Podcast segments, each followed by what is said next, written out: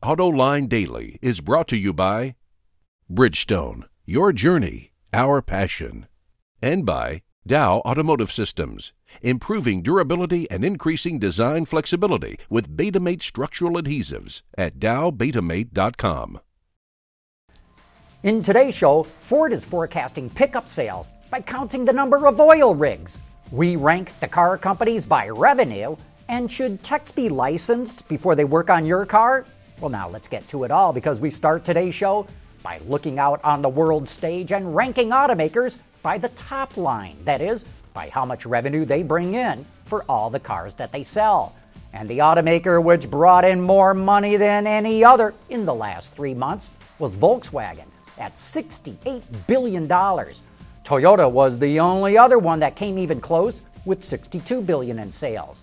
Then the rankings dropped down to Daimler with 42 billion and who would have thought of this? General Motors is down to fourth place with 39 billion. Renault Nissan are hot on its heels, just $100 million in revenue behind. Ford is in sixth spot with 37 billion, while Hyundai Kia at 33 billion are not very far ahead of FCA. Fiat Chrysler at 31 billion. And just as we went to air, Fiat Chrysler announced that Reid Bigland will head up Alfa Romeo in the NAFTA market.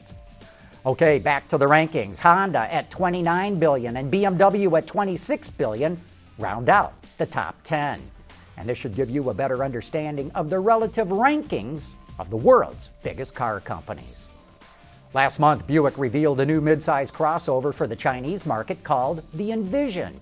All the company would show is this one lousy picture of the car, which will be slotted between the Encore and the Enclave. But now Buick is giving us some glimpses of the interior. As you can see from the pictures, the CUV features a panoramic sunroof, an 8 inch touchscreen, and a heated steering wheel. Buick also revealed these scintillating, exciting shots of the trunk release, door handles, and the armrest. All in all, looks like a nice interior, but we'll get a better look once the Envision makes its official debut next week in China. Probably the best way to forecast new car sales is by looking at GDP growth and wages. If the economy is growing and people are making more money, car sales go up. The University of Michigan's Consumer Confidence Index is another great indicator of how sales will go, but Ford's senior economist, Emily Kolinski Morris, says that when it comes to forecasting sales of pickup trucks, the company is counting how many oil and natural gas rigs are operating in the U.S. The news is that the number of rigs is on the rise, not so much with oil rigs, but the number of natural gas rigs is growing strong. And while most of those pickups will never run on natural gas, those rigs represent economic growth that will sell more trucks.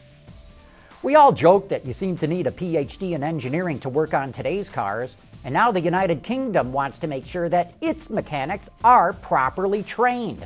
The Institute of Motor Industry wants the government to pass a rule that would require automotive technicians to be licensed. The idea is that if techs are up to date with today's technology, then motorists will be safer. We think this is a great idea and wish this would be adopted in the U.S.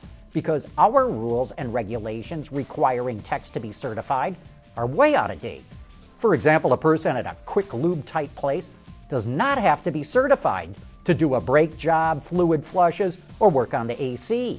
But someone at a dealership or independent shop does have to. We think it's time to make sure this is a professional profession. Okay, now it's time for the winner of our trivia quiz for a chance to win a copy of the book Pro Touring.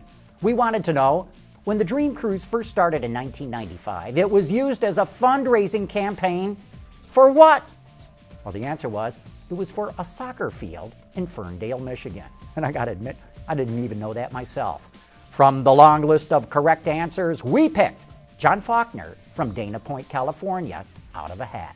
Congrats, John, and we'll be contacting you later today.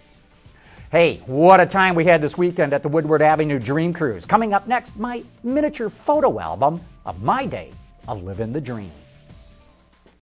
Dow Automotive Systems, driving solutions in automotive, commercial transportation, and aftermarket with innovative products like Betamate structural adhesives. Lighter, stronger, safer. DowBetamate.com.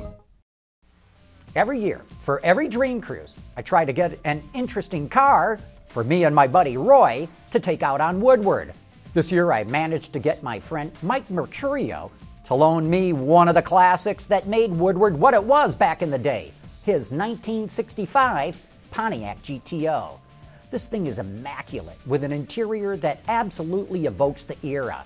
A cluster of four big round gauges right in front of the driver, a thin three spoke wood rimmed steering wheel, and four on the floor. Also, note the keyring and ignition switch at the far left of the picture. You see, Porsche isn't the only one who did it that way.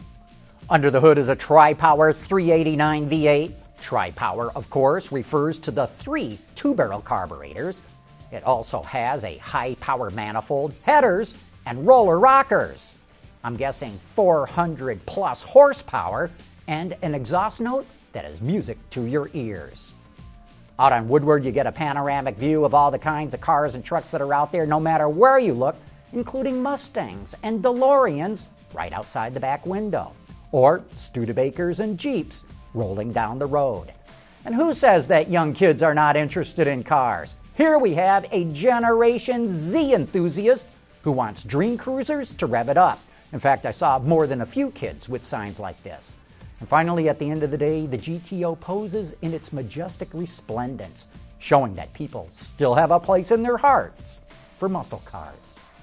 That's just a little taste of what on this weekend. If you want a deeper dive into the Dream Cruise, check out the webcast that we did Friday night. You can watch it on our website right now at Autoline.tv. And that wraps up today's report. Thanks for tuning in, and please join us again tomorrow.